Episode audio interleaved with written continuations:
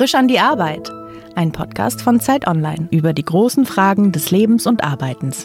Herzlich willkommen bei Frisch an die Arbeit. Mein Name ist Daniel Erck.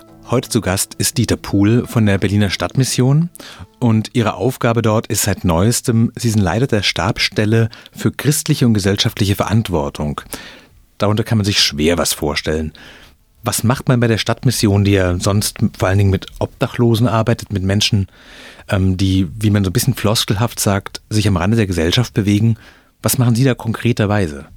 In den ersten 26 Jahren meiner beruflichen Tätigkeit habe ich dann ja wirklich eigentlich ausschließlich mit obdachlosen Menschen bei der Stadtmission mhm. gearbeitet. Und das ist jetzt bewusst ein bisschen breiter angelegt. Also neben dieser Arbeit, die ich noch unheimlich gerne mache für diese Menschen, ist dazu gekommen Armut, Einsamkeit in mhm. der Stadt. Also mein Arbeitgeber möchte, dass wir uns einmischen in Prozesse, mhm.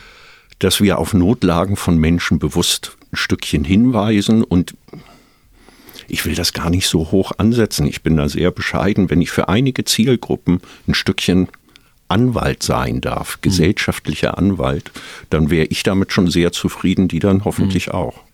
Jetzt haben Sie gerade schon einstiegs gesagt, dass das ein Beruf ist, den Sie sehr, sehr gerne machen, dass Sie sehr gerne mit diesen Menschen zusammenarbeiten. Ich glaube, in einem Bereich, in dem, da urteile ich auch von mir aus, vor dem sich viele drücken, der vielen unangenehm ist. Also wenn Obdachlose oder Wohnungslose in die U-Bahn reinkommen oder in U-Bahnhöfen sich befinden, gucken viele weg. Denen ist es irgendwie, ja, ich weiß nicht, irgendwas zwischen peinlich und lästig, würde ich sagen. Was hat Sie denn genau dorthin gebracht, wo so viele Menschen weggucken? Ich bin ja nicht sofort in der Obdachlosenhilfe der Stadtmission gelandet. Da können wir auch drüber reden. Ich glaube, so, das wurde schon ein bisschen genetisch bei mir in der Jugend äh, angelegt. Also ich komme aus einem christlichen Elternhaus. Das mhm. war sicherlich nicht schädlich. Hab dann zwischendurch aber auch 15 Jahre sehr überzeugt und gerne als Atheist gelebt und bin gut mhm. klargekommen. Hier, ich erinnere mich an ein Pfarrer in Altenholz bei Kiel, der in der Jugendarbeit mit Rockern zusammengearbeitet hat. Und ich kann Ihnen sagen, ich fand Rocker ziemlich scheiße. Die haben uns nämlich immer auf die Nase gehauen. Mhm. Und an den liebevolle Seiten zu entdecken, fiel mir zunächst sehr schwer. Also das mhm. heißt, zweimal, dreimal hinzugucken und Menschen anders wahrzunehmen. Ich glaube, das habe ich mit 15 ein Stückchen gelernt und das hat mich dann auch überzeugt, nicht zu schnell zu sein mit meinen Urteilen oder Vorurteilen. Hm. Und wie kamen Sie denn von diesem quasi christlichen Elternhaus und diesem Einfluss und dieser Einsicht, dass Menschen sich nicht auf den ersten Blick öffnen, in diese berufliche Tätigkeit rein? Sie haben von im Vorgespräch erwähnt, dass Sie eigentlich eine Ausbildung gemacht haben zum Erzieher, richtig? Ich habe ein paar Ausbildungen gemacht. Also das war im Johannesstift in Spandau die Ausbildung zum Diakon. Das ist ja, ja die sehr christliche Schiene. Mhm. Da machst du eine Fachausbildung. Das war bei mir die Erzieherausbildung. Und dann später nochmal, ich wollte unbedingt mal sehen, wie es in der Mensa der FU ist habe ich dann Sozialarbeit studiert. Irgendwie, das mhm. war eigentlich ein bisschen doppelt gemoppelt oder doppelt qualifiziert. Ich kann mich dann noch dran erinnern, dass mein erstes Praktikum in dieser Diakonausbildung ein Praktikum war in der Herberge zur Heimat, ein Männerwohnheim in Spandau. Und ich kann mich an die Nachtdienste erinnern und an einen fremden Legionär, das ging mir wirklich zutiefst in die Knochen, der nicht schlafen konnte. Dann haben wir mhm. viel miteinander geredet, weil er nachts die Kinder hörte, die er getötet hat als fremden Legionär. Verständlich. Also, dass er sowas verfolgt, ja. Wie geht man damit um im Gespräch? Wie alt, wie alt waren Sie denn da selber? Wahrscheinlich jünger als die Menschen und die Männer um Sie rum in dem Wohnheim, oder? Ich war 18 und ich glaube, dass 18-Jährige ein Stückchen unbefangen geschützt sein können. Ähm, das ist richtig, wie Sie es vermuten, ja. Man würde wahrscheinlich sagen, dass Sie unter Gesichtspunkten der Selbstverwirklichung oder des Hedonismus sich einen der, den, der schwierigen Jobs ausgesucht haben. Haben Sie so ein Gefühl dafür, so was neben dem christlichen Elternhaus Sie da so hingezogen hat? Also hat es, gab es für Sie jemals eine Alternative? Wollten Sie jemals was anderes werden als diese doch wirklich sehr tiefgehende Arbeit mit Menschen? Also eigentlich wollte ich Theologie studieren, bin mhm. dann aber von meinem schönen elitären Knabengymnasium irgendwie prima mit Bravour runtergerasselt. Also da war dann nichts mehr mit Theologiestudium. Deshalb vielleicht so ein bisschen die Diakonenausbildung, mhm. da gibt's Parallelen. Aber es gab mit 16 auch mal den Wunsch, das wird Sie vielleicht verwundern, Polizist zu werden. Da hm. war ich aber sehr geprägt von einem Bild des guten Sheriffs auf dem hm. Dorf. Kleine Geschichte, mein Rücklicht ist kaputt und ich habe kein Ticket von ihm gekriegt, sondern musste nachmittags zu ihm hin und dieser Dorfpolizist hat dann zusammen mit mir das Fahrrad repariert. Mhm. Polizei kann auch anders wirken. Ist auch noch immer, auch heute noch ein Lieblingsthema mhm. von mir kommende Woche. Das ist jetzt der Exkurs. Machen wir eine wunderschöne Annacht in der Stadtmission für Polizisten und Sicherheitskräfte. Aber ein Widerspruch möchte ich trotzdem noch loswerden. Der Job ist nicht härter als andere Sachen. Ist es ein schwerer Beruf, den Sie machen? Das ist sicherlich nicht immer einfach, aber so ein, es riecht sich bei mir ein leichter Widerspruch. Ich finde andere Jobs auch total schwierig und ich habe vor anderen Jobs auch einen Heidenrespekt. Auf der anderen Seite, wir haben ja eine gewisse Professionalität. Wir haben alle Supervision. Hm. Supervision muss man vielleicht sagen, ist quasi Sie ähm, Ansprechpartner, mit denen Sie über die Dinge sprechen können, die Sie beschäftigen und die bei Ihnen emotional was auslösen. Ist das richtig formuliert? Hätte ich nicht so schön ausgedrückt, danke, ja. Ich lege aber ausgesprochen viel Wert darauf, bestimmte Geschichten auch mit nach Hause zu nehmen. Das hört sich vielleicht ein bisschen komisch an. Ich finde die Menschen auf der Straße in ihrem Elend, in diesen Jammertälern, in, die, die, in denen sie leben, haben es auch verdient, dass es nicht zu leicht für uns ist. Also ich kann Ihnen das mal beschreiben, so zweimal im Jahr passiert es dann auch, dass irgendeine Geschichte mich wirklich eruptiv durchschüttelt. Das kann dann schon mal der 16 Jahre alte Whisky sein, der anstelle der Supervision zu Hause hilft.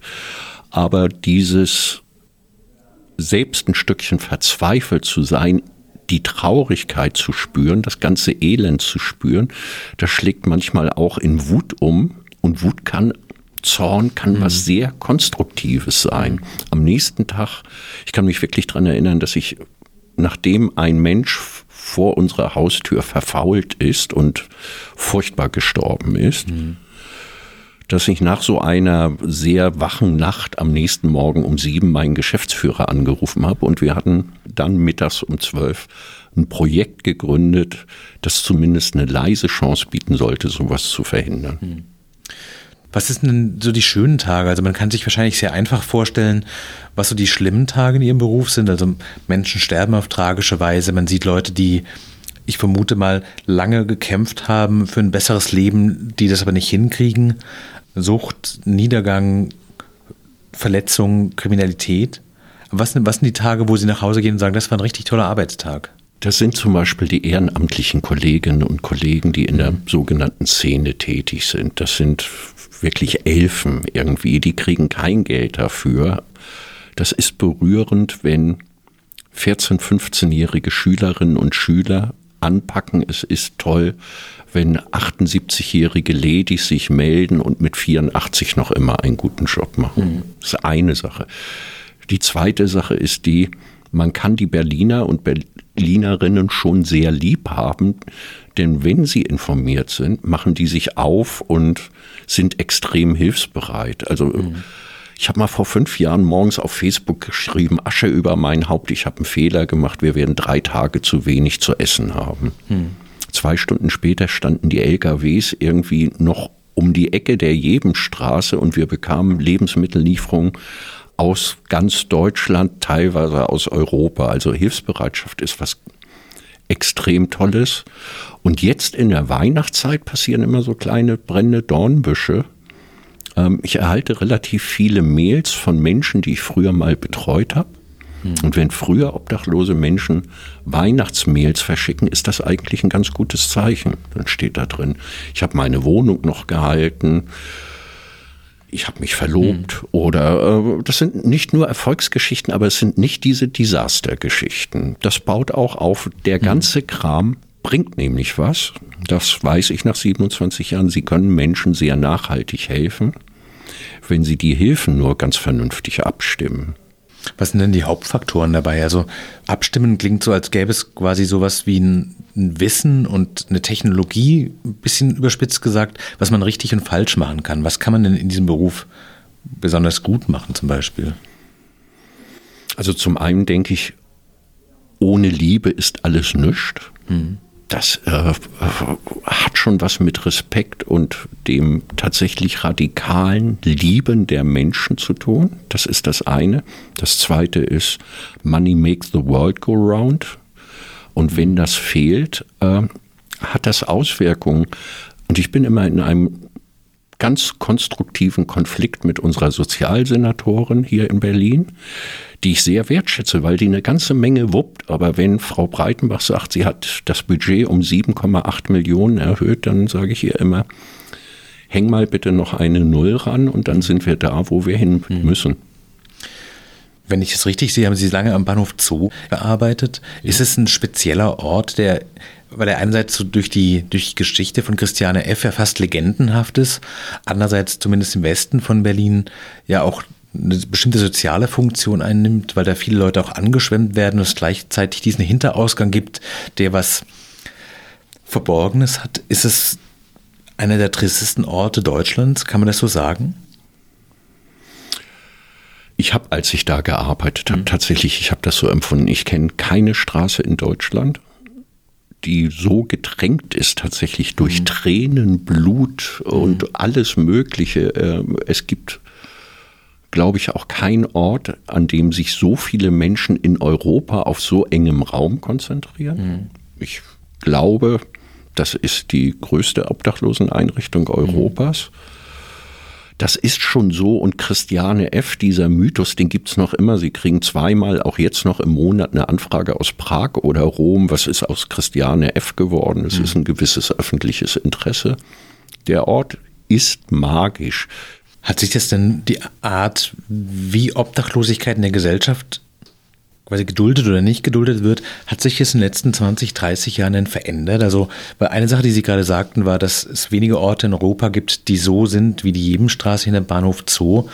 Der subjektive Eindruck auf den Straßen von Berlin ist, dass eigentlich Obdachlosigkeit was Europäisches ist, dass man sehr oft auch merkt, das sind Menschen auch aus Osteuropa, die nach Berlin kommen, die ähm, hier Schutz und ein Minimalkonstrukt an Leben suchen.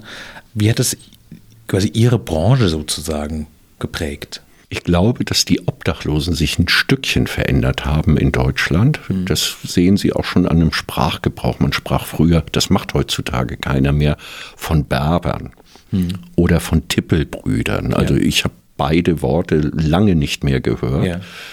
Gehen wir 120 Jahre zurück, dann kann ich Ihnen sagen, gab es in Berlin ähnlich viele obdachlose Menschen wie jetzt. Sie hatten eine europäische Armutskomponente. Und es ist fast verwegen, das Hilfenetz war vor 120 Jahren, der Umgang mit Menschen mhm. umzugehen, fast größer. Sie hatten Einrichtungen zum Teil für 1000 Menschen mit eigenen Krankenhäusern, mit eigener Kantine, mit eigener Polizeistation, um da auch ein bisschen Ordnung zu halten. Sie hatten ein ganz starkes Bürgertum in Berlin, das sehr viel Geld auf den Tisch gelegt hat, um weil die staatlichen Hilfen auch nicht so ausgeprägt waren. Die sind jetzt deutlich besser geworden. Ähm, das Bürgertum könnte noch ein bisschen nach vorne gehen. Mhm. Die Menschen sind kranker geworden. Es hat viel mit psychischen Erkrankungen zu tun. Ich war letzte Woche in einem Frühstück mit obdachlosen Menschen, das wollte ich moderieren. Und ich bat die Teilnehmerinnen und Teilnehmer am Anfang, sich vorzustellen und dachte, dass die dann sagen, ich heiße Herr Meier oder ich heiße Gabi. Mhm. Und das hatte mich schon gewundert. Der erste sagte sofort offene Psychose. Dann sagte der zweite Borderline. Der dritte sagte äh, schwere Depression. Hm. Damit haben die Menschen, mich hätte ihr Vorname oder ihr Nachname mehr interessiert, aber tatsächlich ein Stückchen wiedergegeben ihrer Geschichte und wir sprachen, ich wollte mit ihnen sprechen, wie sie sich auf Weihnachten vorbereiten, wie sie das Fest feiern und ich habe nur mitgekriegt, dass ich ein Stückchen gescheitert bin, weil ich mit meinen Erfahrungen, mit meiner Anspruchshaltung rangegangen ist, bin, als mir dann eine junge Frau erzählte, dass ihre Mutter, naja, Weihnachten regelmäßig betrunken im Club war und sie mit ihren drei Schwestern alleine zu Hause, mhm. was dann auch dazu führte, dass sie seit ihrem 14. Lebensjahr drogenabhängig war. Das war alles schwierig. Ich komprimiere mal. 5 Promille sind drei Flaschen Wodka am Tag. plus ein Stückchen manisch-depressiv zu sein, plus eine Borderline-Erkrankung, plus Obdachlosigkeit, dann haben sie das Höchstmaß ihrer Hilflosigkeit erreicht. Und wir dürften es als Gesellschaft überhaupt nicht zulassen, dass diese sehr stark mhm. gehandicapten Menschen, Entschuldigung, mitten vor unserer Haustür in Berlin verfaulen. Mhm. Und wenn sie S-Bahn in Berlin fahren, riechen sie es ja auch. Mhm. Das ist durchaus so, ja klar. Wo wir gerade herkamen, war ja die Frage so, wo finden Sie in dieser ganzen, in diesem ganzen Trübsinn das, was Sie an Ihrem Beruf motiviert? Welche sind denn die guten Arbeitstage? Sie sagten, Sie merken, dass es Leute gibt, die sich melden, bei denen funktioniert das dann gut. Was wünschen Sie sich denn für Ihren Beruf? Quasi zu sagen, brauchen Sie einfach mehr Geld? Brauchen Sie mehr, mehr Freiheit, das zu tun, was Sie persönlich für richtig halten, was die Strukturen vielleicht nicht immer hergeben? Mehr Rückhalt?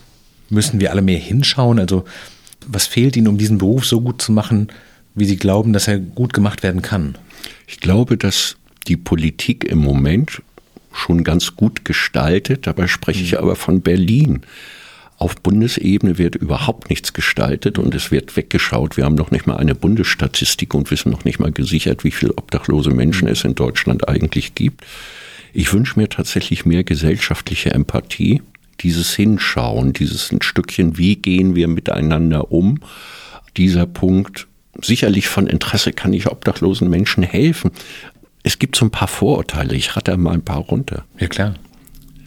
Ich kann doch nicht jedem etwas geben, das kann ich mir doch gar nicht leisten. Mhm. Das haben Freunde von mir mal ausprobiert. Und die haben ein Haushaltsbuch darüber geführt. Die haben tatsächlich jedem was gegeben und die kamen im Durchschnitt monatlich auf 80 Euro. Jetzt wird es Zuhörerinnen und Zuhörer geben, für die sind 80 Euro unvorstellbar viel. Dann könnten sie ja auch weniger geben. Und ich muss Ihnen ganz ehrlich sagen, 80 Euro kann ich mir monatlich sehr entspannt leisten, mhm. um das zu geben.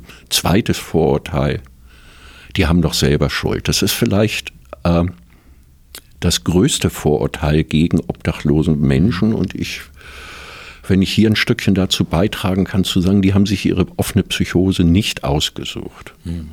Die sind nicht aus Spaß Borderline erkrankt und mehrfach beeinträchtigt. Nächster Punkt, die sollen nochmal mit dem Saufen aufhören. Ich bin leider oder lustbetont starker Raucher wenn ich diesen Knopf im, am Ohr finden würde, wo ich diese Sucht mal so ausstellen könnte, dann hätte ich das wahrscheinlich schon 30 Mal gemacht. Ich bin da schon ein Stückchen Suchtspezialist. Alkoholismus ist keine Befindlichkeit, sondern eine massive Suchterkrankung. Und das letzte Argument ist, in Deutschland muss doch keiner obdachlos sein. Du kriegst Hilfen. Das ist ein sehr theoretisches Argument. Mhm. Wenn du 15 Jahre in Berlin auf der Straße lebst und gar keinen Ausweis mehr hast und gar nicht mehr dokumentieren kannst, dass du Dieter Pool bist, dann geh mal bitte zum Amt und versuch eine Hilfe mhm. zu kriegen. Das wird ziemlich lustig. Oder auch nicht. Ist es für Sie frustrierend zu denken, dass quasi Ihr Job nie fertig ist? Nee, also ich finde das, es gibt viele Menschen, die sind da ambitioniert, ein Stückchen weiterzumachen. Ich gehöre dazu, aber ich bin da auch bei meinem Arbeitgeber und auch in Berlin in der Szene in guter Gesellschaft. Frustrierend finde ich im Moment vielleicht ganz andere Dinge in der Gesellschaft irgendwie. Es verändert sich auch ein Stückchen was. Also man kann das sogar optimistisch sehen. Die Bertelsmann Stiftung erforscht ja immer so ein bisschen so ähm, gesellschaftliche Trends. Und die haben letztens festgestellt, dass die Akzeptanz gegenüber obdachlosen Menschen und was mich sehr gefreut hat, auch gegenüber Flüchtlingen in Deutschland eine ganze Ecke gewachsen ist. Ich glaube, dass wir in Berlin durch Netzwerkarbeit sogar ein Stückchen dazu tun konnten. Da bin ich durchaus auch ganz stolz und wie gesagt, es gibt Erfolgserlebnisse äh, mit obdachlosen Menschen. Es gibt, sie können die Hilfen erweitern. Das ist auch ganz schön. Und nochmal, welcher Job ist nicht gelegentlich frustrierend und wann haben die Leute nicht mal auch ein Stückchen äh, den Kanal voll? Ja, das geht auch mir so. Klar, aber ich glaube, es gibt auch eine ganze Reihe von Berufen, wenn man diese Berufe nicht ausübt, da hängen keine menschlichen Schicksale dran. Also Ich würde zum Beispiel sagen, wenn ich meinen Beruf das nächste Jahr nicht machen kann aus irgendwelchen Gründen oder einfach so nicht mache, dann gibt es vielleicht Leute, die enttäuscht sind, weil sie diese Art von Gespräch hier mögen oder sowas in der Art. Aber es passiert nichts Dramatischeres. Dann lesen die halt andere Sachen, dann machen die halt andere Dinge und das gibt mir auch eine gewisse, gewisse Freiheit zu wissen, ich bin unverzichtbar. Aber es gibt ja wahrscheinlich auch Menschen, die, zu denen sie einen besonderen Zugang haben, einen Draht haben, die sie lange kennen und stehen sie manchmal auch, auch mit dem Gefühl, heute wäre es eigentlich auch in Ordnung, so halb krank im Bett zu bleiben. Aber das ist, die Menschen warten auf sie und die brauchen sie. Sie drücken mir das zu heilig aus. Also ich muss ganz ehrlich sagen, äh, das werde ich hier auch nur begrenzt machen. Ich bin vielleicht viel häufiger ein Arschloch, als Sie erwarten. Also eine gewisse Grundhärte bringe ich mhm. auch mit. Ich glaube, die bringen andere Menschen auch mit. Man mhm. landet schon nicht nur zufällig in dem Beruf. Wenn er mich ständig killen würde, ich drehe das mal um, ja. wenn er mir ständig zu viel wäre, ja, um Himmels Willen, dann würde ich das nicht seit 27 machen oder ich kann Ihnen sagen, ich fühle mich mit 62 ganz fit äh, mhm. und ausgeglichen. Ich habe viel gearbeitet und mache das gerne. Ich arbeite jetzt in dem neuen Job weniger, das finde ich auch sehr angenehm. Das war der Zeitfaktor, 70 Stunden in der Woche zu arbeiten oder 40 Stunden in der Woche zu arbeiten. Das ist der Unterschied. Mhm. Ich habe kein Burnout.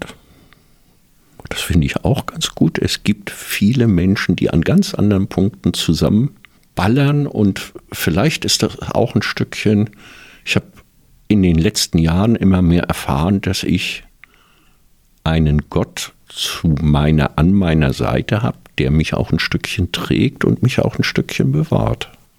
Und trotzdem, ja, wenn Sie jetzt nachfragen, natürlich war das mal eng und ist das eng, aber ähm, ich überlege jetzt gerade, ich habe ein halbes Jahr die Pathologie im DRK-Krankenhaus geputzt. Also ich bin da mit anderen Bildern nach Hause gegangen. Mhm.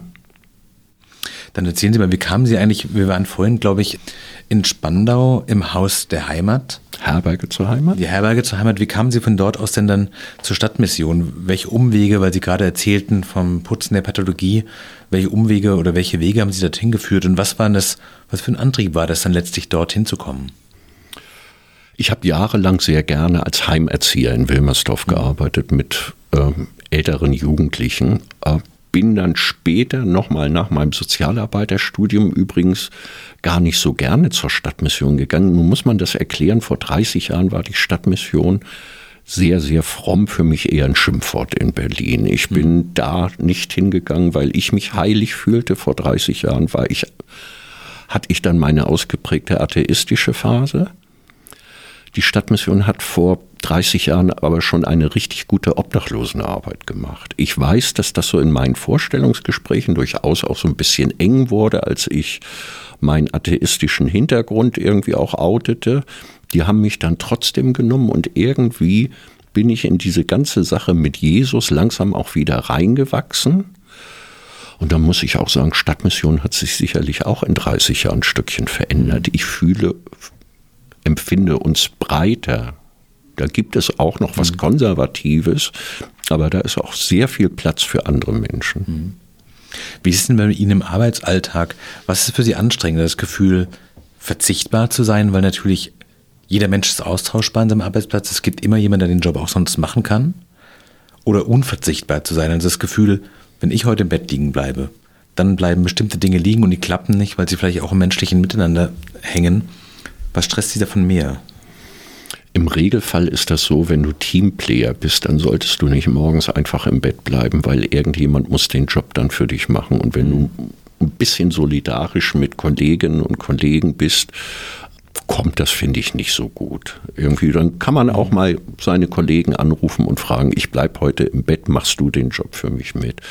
Hm bei diesem ganzen Gefühl, dass man, wenn man nicht hingeht, jemanden im Stich lässt, nämlich sowohl quasi die Klientel als auch die Kollegen, fällt es Ihnen leicht, Nein zu sagen? Die ersten 13 Jahre in der Stadtmission ja. habe ich in Kreuzberg und Neukölln im betreuten Wohnen gearbeitet. Das heißt Chamisso-Platz, tolle Wohngegend, wir hatten ein Haus und ich hatte in meiner direkten Betreuung 13 bis 16 Menschen. Das war oft eine 1 zu 1 Arbeit und wenn ich dann selten jemanden, den ich sehr geliebt habe, aber weil es keinen Sinn mehr gemacht hat, kündigen musste. Wenn er auf die Straße zurückging und wenn ich manchmal das Gefühl hatte, der wird dadurch möglicherweise sterben, dann kann ich Ihnen sagen, das, das war, waren harte Packungen. Aber, es gibt ein Aber, ich bin halt Gott sei Dank kein Prophet. Einigen von denen, die ich abgeschrieben habe, wo ich so dachte, die werden es dann auch nicht mehr packen. Nur es hätte keinen Sinn gemacht, weil sie sich in keinerlei Art und Weise irgendwo eingeben konnten. Stückchen, die kommen mit mal Uhr plötzlich in mein Büro, erfreuen sich eines guten Lebens, sehen klasse aus, sehen eigentlich besser aus als vor 15 Jahren. Aber sind Sie sich selbst im Ganzen ein guter Chef selbst? Also können Sie sagen, es reicht, genug gearbeitet, ich werde die Welt nicht retten können? Wir haben vor vier Jahren mit Hilfe der Deutschen Bahn ein kleines Hygienecenter eröffnen können. Und da sagte mein damaliger Direktor einen schönen Satz, als er das Ding morgens eröffnete, der sagte, wir werden heute nicht die Welt verändern, aber wir werden sie vielleicht ein ganz kleines Stückchen besser machen. Mhm. Und ich glaube, das ist so der Anspruch. Wenn diese Anspruchshaltung aber viele haben, und darum geht es, Menschen zu finden, die dich begleiten, aus einer Haltung, die vielleicht zwei oder fünf Leute haben, irgendwann hm. 20.000 zu sein, 200.000, eine gesellschaftliche Mehrheit zu haben, dann ist das auch ein Stückchen mehr als verändern. Ich habe gestern auf Facebook Rio Reiserplatz in Kreuzberg mhm. wird eröffnet und da fiel mir die Textzeile. Ich habe die Nachricht geteilt irgendwie, weil das viele sehr nett finden. Und da kam mir eine Textzeile von Tonsteine und Scherben in den Sinn. Wer wird die Welt verändern, wenn nicht du und ich? Hoher das, Anspruch, oder? Nee, also Rio Reiser hatte das nicht so mit Jesus, der hat dabei noch Jesus vergessen. Also den Rückenwind solltest du schon haben irgendwie und mhm. du solltest das, ich finde, das ist kein omnipotenter Satz, sondern es ist ein sehr bescheidener Satz. Was ist denn Ihr Eindruck, wenn Sie über Arbeitsleben nachdenken? Arbeiten Sie für Geld? Weil was Sie gerade erzählen, klingt eigentlich so, als wäre Geld sozusagen so ein Nebenprodukt, aber eigentlich gar nicht das, was Sie antreibt. Geld ist extrem wichtig für mich. Also meine Bezahlung ist okay. Ich kann über Geld und das finde ich vielleicht auch für die Hygiene. Also wir waren vorhin an dem Punkt, was gibt ein Stückchen Rückhalt? Klar, das sind Freunde. Ich habe Ihnen vorhin gesagt, es ist der 16 Jahre alte Whisky, den Fusel mag ich dann nicht trinken irgendwie. Mhm. Es ist zweimal im Jahr ganz, ganz wichtig für mich der Kreta-Urlaub, der übrigens recht bescheiden ist, aber ich kenne unheimlich viele Menschen, die machen vielleicht alle fünf Jahre einmal Urlaub. Mhm. ich esse für mein Leben gern und ich möchte dann nicht irgendeinen Blödsinn essen oder so. Wenn es mir richtig doof geht, kann mich ein gutes Essen auch trösten. Und mit meiner Freundin dann einen vernünftigen Wein zu trinken. Also so ganz ohne Geld und nur Idealismus, nee, kann ich nicht mit dienen ich finde es dann auch schön, wenn Sie sonst so Sorgen im Leben haben, irgendwie, dass das keine Baustelle ist in meinem Leben. Das kenne ich auch anders. Als ich 30 war, habe ich mir ständig Gedanken über Geld machen müssen.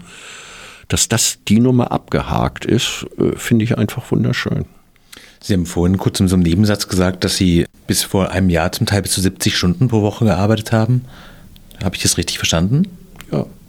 Ärgert Sie das, dass in der öffentlichen Debatte oft quasi Leistung am Gehalt festgemacht wird und nicht am Effekt? Also wenn quasi Leute sagen, sowas, die Leistungsträger der Gesellschaft sind die, die mehr als 200.000 Euro pro Jahr verdienen, sitzen die dann da und denken so, was habt denn ihr für eine Ahnung von dem, was ich hier mache? Oder berührt Sie das auch nicht? Ich glaube, dass einige Menschen schon wissen, was wir da tun in dem mhm. Job. Also ähm, das ist nicht ganz ohne wir stehen schon unter Beobachtung und ich sitze ja jetzt hier auch mit Ihnen in einem, in einem Studio. Das passiert ja auch nicht ganz ohne Zufall. Das ist okay. Ich würde anderen Menschen diese Anerkennung, die wir als Sozialarbeiter oder die ich auch als Dieter Pohl genieße. Also Menschen begegnen mir mit sehr viel Wertschätzung und ganz ehrlich, das genieße ich. Also wenn ich im Sommer am Lietzensee sitze und charmante ältere Damen, die ich gar nicht kenne, mir auf die Schulter klopfen und sagen, hallo Dieter, darf ich dich zum Hefe einladen? Dann sage ich ja. Mhm. Ähm, und das ist sehr liebevoll. Diese Form von Anerkennung würde ich mir für andere Menschen wünschen. Mhm. Also äh, für meine Wurstfachverkäuferin oder mhm. den Fleischer dahinter. Die machen nämlich auch einen guten Job, weil der Prager Schinken, ich meine das gar nicht lustig, einfach klasse ist, weil Menschen gute Qualitäten abliefern. Mhm. Ich wertschätze und liebe Journalismus. Ich hoffe, dass Sie für gute Reportagen und andere Sachen genügend Anerkennung kriegen wenn sie das mit Herzblut machen, dann haben sie das auch verdient, mhm. finde ich. Gab es denn in dieser Arbeit, die Sie, auf die Sie auch jetzt so ein bisschen schon zurückblicken können, Tage, in denen Sie dachten, ein ganz normaler Beruf, wo man hingeht, wo man vielleicht nicht von sich selbst zu viel preisgeben muss, nicht emotional so involviert ist, quasi so ein bisschen klischeehaft gesprochen, so ein 9-to-5-Job in der Verwaltung, wo man quasi genau seine Aufgabe wahrnimmt, aber ob das jetzt Sie oder ich mache, ein bisschen egal ist. Hat sie es jemals gereizt, irgendwas zu machen, was sie als Mensch mehr in Ruhe lässt? Nein, ich hätte es doch sonst gemacht. Also so, ich bin da nicht zwangsläufig in der Arbeit gelandet, aber wenn es mich woanders hingesehnt hätte, also so manchmal gab es schon Möglichkeiten abzubiegen im Leben, dann wäre ich auch links rumgegangen statt rechts oder was weiß ich nicht. Nee, und ich glaube übrigens auch, ich kenne Menschen, die in der Verwaltung arbeiten, und ich kenne die ganz viele, die ganz doll darunter leiden, dass sie zum Beispiel überhaupt nicht genügend ausgelastet sind. Hm. Dass irgendwann mal ihr Chef mitkriegen würde, oh scheiße, ich bin vielleicht überflüssig, ich gucke den ganzen Tag aus dem Fenster raus.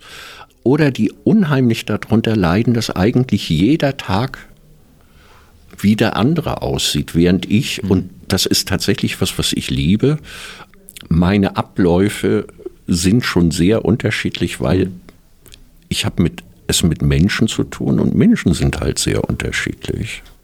Von daher stehe ich sehr gerne hm. auf. Sie haben vorhin erzählt, dass Sie in der, ich glaube, vor ein paar Tagen bei dem Gespräch, bei dem Frühstück mit Wohnungslosen waren. Und es ging um Weihnachten, wie, wie die Menschen sich vorbereiten.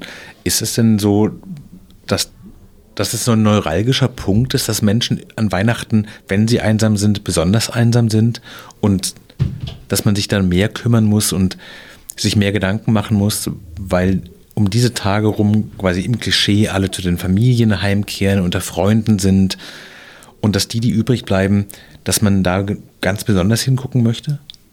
Ich weiß, dass wir uns in der Stadtmission als Ganzes, so als Werk, viel Mühe geben, tatsächlich Heiligabend, übrigens sehr viele Weihnachtsfeiern anzubieten an verschiedenen Orten, hm. weil neben unseren normalen Gästen, sprich obdachlosen Menschen, neben unseren neben Menschen, die ihre Heimat verloren haben, Flüchtlinge oder sonst irgendwelche anderen Menschen, auch noch viele Leute vorbeikommen, die eine Wohnung haben und tatsächlich Weihnachtsblues schieben, die diese ähm, die feiern, das finde ich übrigens ein bisschen unglücklich, heißen dann ja auch noch irgendwie Feiern für Einsame und mhm. finde ich fast diskriminierend irgendwie. Aber das, das gibt es und wir sehen das auch in vielen Einrichtungen, dass bereits ab 1. November sich ganz viele Menschen erkundigen, ob sie Heiligabend ehrenamtlich mitarbeiten können. Und das sind mhm. tatsächlich Hunderte, so viele Leute kannst du überhaupt nicht unterbringen. Das sind die, die ein Stückchen noch gestalten und sich um sich selbst kümmern und sagen, ich sitze nicht mit Carmen Nebel, Höchststrafe im Leben alleine vorm Fernseher, sondern ich gehe noch raus und mache da noch ein bisschen was mhm. draus. Schwieriger ist es mit den Menschen, die sich am 23. Dezember melden oder mit mal Heiligabend in ihrer Einrichtung sind. Sie wollen um 23 Uhr nach Hause, sind schon dabei, vielleicht die Einrichtung abzuschließen und dann geht die Tür auf und ihnen steht eine 30-jährige Frau gegenüber, die eigentlich nur den Satz sagt, ich bringe mich um. Hm. Dann können sie überlegen, ob sie, natürlich gehen sie dann nicht nach Hause. Und äh, das ist Heiligabend schon ein sehr kunterbuntes Fest von, von allen Eindrücken. Hm. aber auch äh, von fantastisch schönen Eindrücken. Ich visualisiere für Sie hier vor dem Mikrofon. Der alte pensionierte Richter, der jedes Jahr Heiligabend mit seiner Tochter vorbeikommt, das hat er gemacht schon als sie vier Jahre alt war und jetzt ist sie 35 und auch Richterin. Sie geht mit ihrem Vater und durch Berlin und sie spenden in vier, fünf Einrichtungen. Oder eine andere, vielleicht meine beruflich schönste Weihnachtsgeschichte. Den ganzen Vormittag über kommen Menschen in die Bahnhofsmission oder in andere Einrichtungen, spenden, bringen Kekse vorbei, Weihnachtspakete. Du bist in einer Weihnachtsfeier um 15 Uhr, es klingelt und eine Frau in meinem Alter steht vor der Tür, die eine Tüte mit Gebäck abgeben will. Das ist kein gutes Bild. Also ich hoffe, dass Sie das mhm. nachvollziehen können, wenn Sie vormittags das vormittags machen mhm. und mit Freunden ist alles tutti. Stehen Sie um 15 Uhr alleine da? Ich sagte dann zu ihr, eigentlich weiß ich meistens, was ich beruflich tue. Kommen Sie rein, herzlichen Dank, ziehen Sie die blaue Weste an, helfen Sie mit, aber wenn Sie einmal sagen, ich bringe mich um, schmeiße ich Sie selbst raus.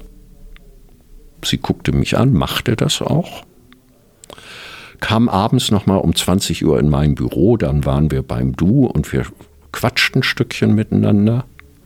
Und sie sagte, Mann, Dieter, ja, das war genau mein Thema. Ähm, aber ich hatte einen total guten Tag. Das ist wie weggewischt. Ich gehe nach Hause und werde diesen Abend friedlich verbringen. Und dann haben wir unsere Biografien abgeklopft. Ich fragte sie, woher sie dann käme. Meinte sie Altenholz. Dort wäre sie geboren. Sag ich, das gibt's doch nicht. Ich auch. Wo denn da? Lerchenweg 17. Dann dachte ich, sie will mich verscheißern, weil ich im Lerchenweg 18 wohnte. Und wir haben noch festgestellt, dass sie bis zum zweiten Lebensjahr im Nachbarhaus meiner Eltern groß wurde und dann sind die weggezogen und dann triffst du dich 55 Jahre später in einer Obdachloseneinrichtung in Berlin. War schön. Ist die, quasi die Erkenntnis dabei nicht, dass Helfen und für andere Dasein letztlich auch eine Art von sich selbst helfen und für sich selbst Dasein ist? Natürlich. Also das setzt gelegentlich Glückshormone frei. Mhm. Ähm, und äh, ich kiff seit 30 Jahren nicht mehr, weil äh, das kriegst du auch anders geregelt im Leben. Mhm.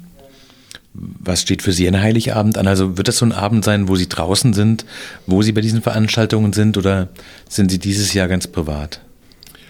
Also ich war 15 Jahre jetzt durchgängig Heiligabend unter anderem auch durch die Leitung der Bahnhofsmission mhm. Zoo in der Einrichtung. Ich finde, da gehörst du als Leiter auch hin. Und ich habe dann immer mit meiner kleinen Familie Weihnachten nachgefeiert mit Brunch und sonst irgendwas am Erstweihnachtstag. Mhm.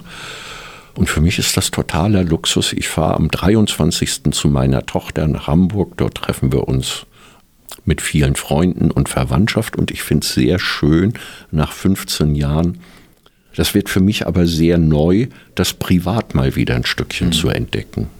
Wenn es jetzt Zuhörerinnen oder Zuhörer gibt, die sagen so, natürlich, das ist die Idee, ich möchte jetzt noch quasi für sowas wie 14 Tage vor Weihnachten mich irgendwie einbringen. Haben Sie einen Ratschlag, wie man den Leuten, die das professionell oder auch ehrenamtlich machen, nicht auf den Keks geht? und trotzdem was Gutes tun kann? Bei wem melde ich mich?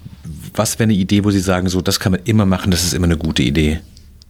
Ich glaube, dass der Zug für dieses Jahr abgefahren ist. Ähm, in 14 Tagen ist Weihnachten und die Einrichtungen müssen für sich sorgen. Hm. Die brauchen Planungssicherheit und im Regelfall haben sie das auch gemacht. Ich möchte aber einen anderen Ratschlag geben. Wenn du allein bist, Einsamkeit ist keine Schande, schau doch mal ein bisschen um dich herum, wem das noch so gehen könnte. Und ich finde, man muss die Messlatte nicht so hoch hängen, sich ganz einfach mit ein, und es ist wirklich manchmal sehr einfach, mit ein paar Freunden zu treffen.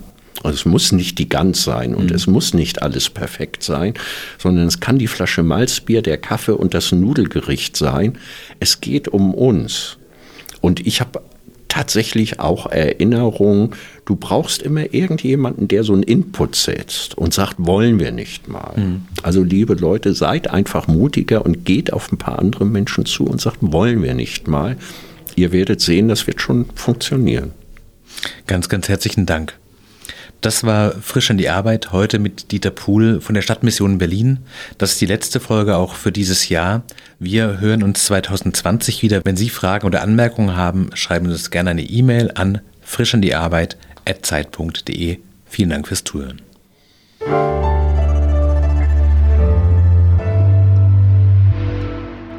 Frisch an die Arbeit, ein Podcast von Zeit Online. Konzipiert und moderiert von Leonie Seifert und Daniel Erck. Produziert von Maria Lorenz, poolartists.de.